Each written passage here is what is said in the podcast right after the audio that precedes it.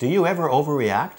Why does it happen? Why is it so hard to control? Can I actually prevent myself from overreacting? Welcome back to our Change How You Think weekly video podcast. If you'd like to hear from us every week, then subscribe to our videos on YouTube or click on the weekly video tab at the top of this webpage.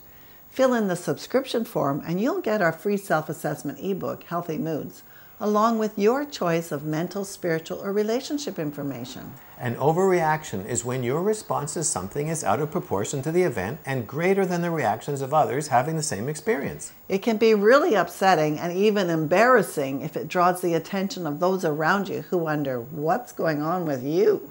It can damage relationships. It's very hard to have an important conversation or be married to someone who often overreacts. So it's time to be honest.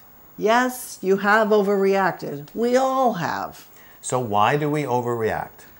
Overreaction is triggered when something happens that resembles a painful memory in your past, but you aren't consciously aware of this connection. Your reaction is actually to the pain from the old memory resurfacing and bursting out. And that's why it's so hard to control and confusing when you wonder, why on earth did I do that? Your usual response to an overreaction is to try and quickly forget that it happened and promise never to react that way again. I know it's hard to believe, but overreactions can actually be used to your advantage. Your overreaction is telling you there are painful memories in your past you haven't dealt with or been healed from. Those memories are like hidden landmines that are easily triggered by life events, and your promise to never overreact again is impossible to keep as long as you're walking over hidden explosives. So, what's the solution? How can you stop overreacting? Start by recognizing that God is using your reactions to get your attention. He wants to help you remove the landmines through a process of healing the painful memories which are stored in your emotional baggage.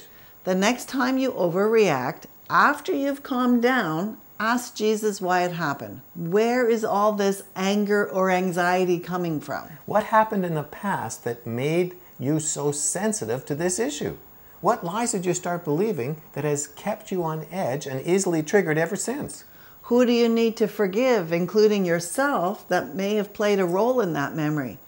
When you take these steps with Jesus' help, you are diffusing the minds. Be alert to overreactions. Don't waste them.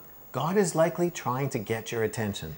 Use them to speed your healing journey. The sooner you deal with the memories, the less likely you will overreact in the future. If you'd like to learn why you overreact and remove the causes, come join us and free your mind. Free Your Mind is an online self study program that will help you change how you think.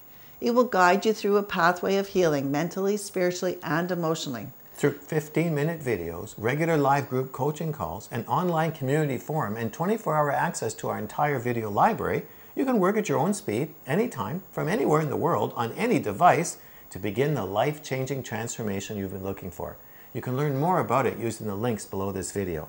We'll talk to you next week, but this week, pay attention to your reactions, then talk to Jesus about them.